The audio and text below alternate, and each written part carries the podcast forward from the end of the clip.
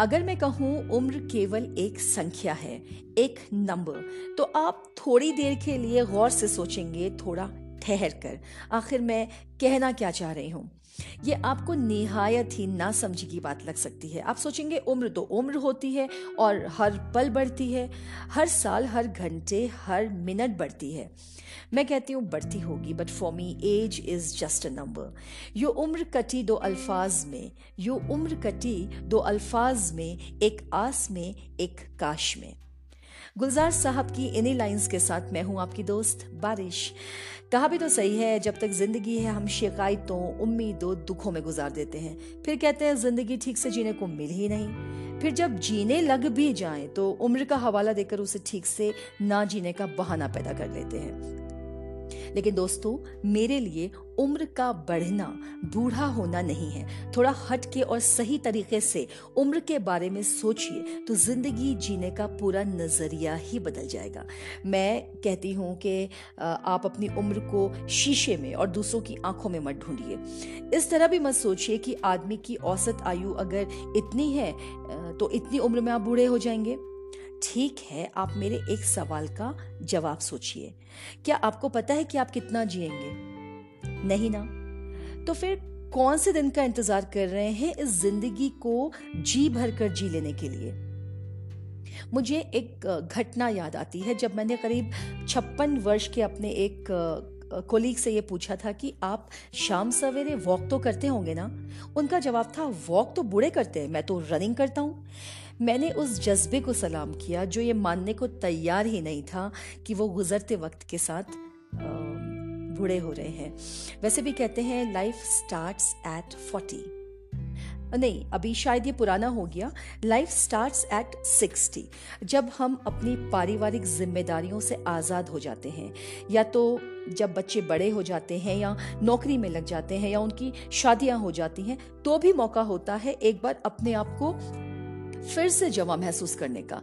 Life is all about how you feel it आपको अंदर से क्या आवाज़ आती है कि पुराने बड़े बुज़ुर्गों की तरह घर के अंदर बैठे रहकर बस अपनी उम्र की गरिमा का प्रदर्शन भर करना है?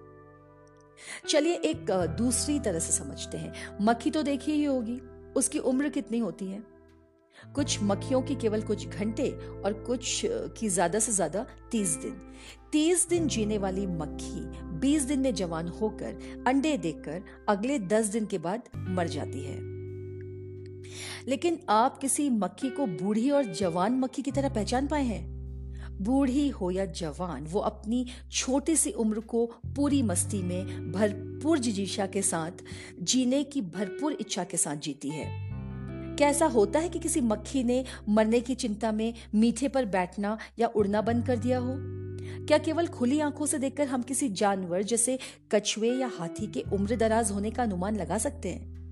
हम इंसानों की तरह उन्हें उम्र परेशान नहीं करती, क्योंकि उन्हें पता ही नहीं है कि उनकी एवरेज एज है कितनी। हम साठ, सत्तर के होने पर कभी तो पचास के होते ही अपने को बूढ़ा मान लेते हैं।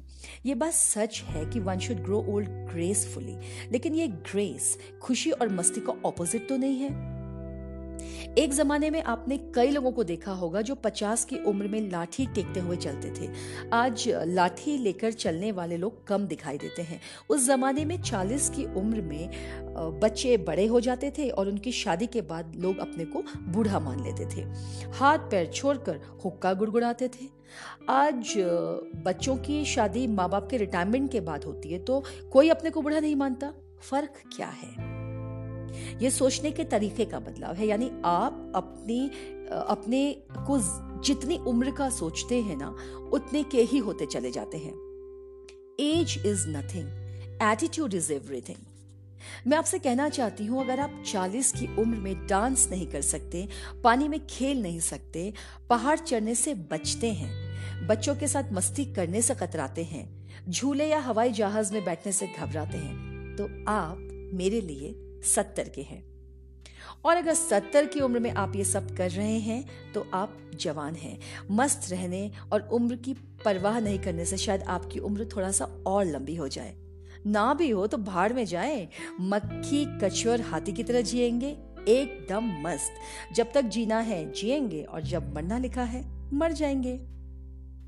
तो दोस्तों, जान लीजिए, अगर जवा दिखना है तो छोटी छोटी बातों पर मुस्कुराइए। ठहाके लगाने से पीछे मत हटिए, हंसिए और गुदगुदाइए। अगर जवा महसूस करना है तो एक शौक पालिए।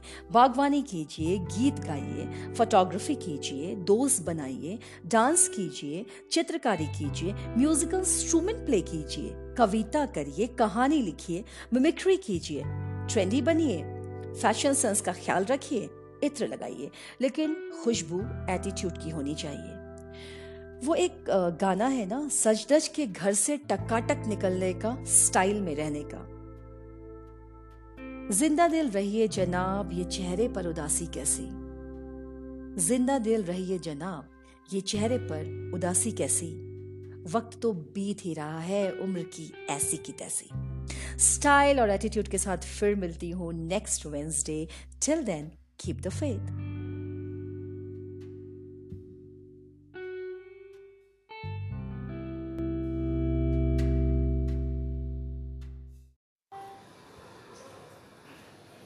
Hello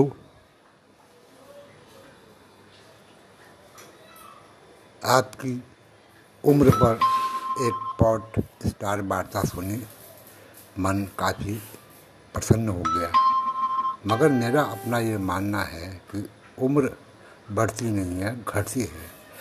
क्योंकि जिस दिन शिशु इस संसार में आता है, हँसते हुए नहीं, रोते हुए, वो ये कहता है कि, हे भगवान, आज आपने मुझे पृथ्वी में जन्म दिया आते ही मेरा एक दिन कम हो गया।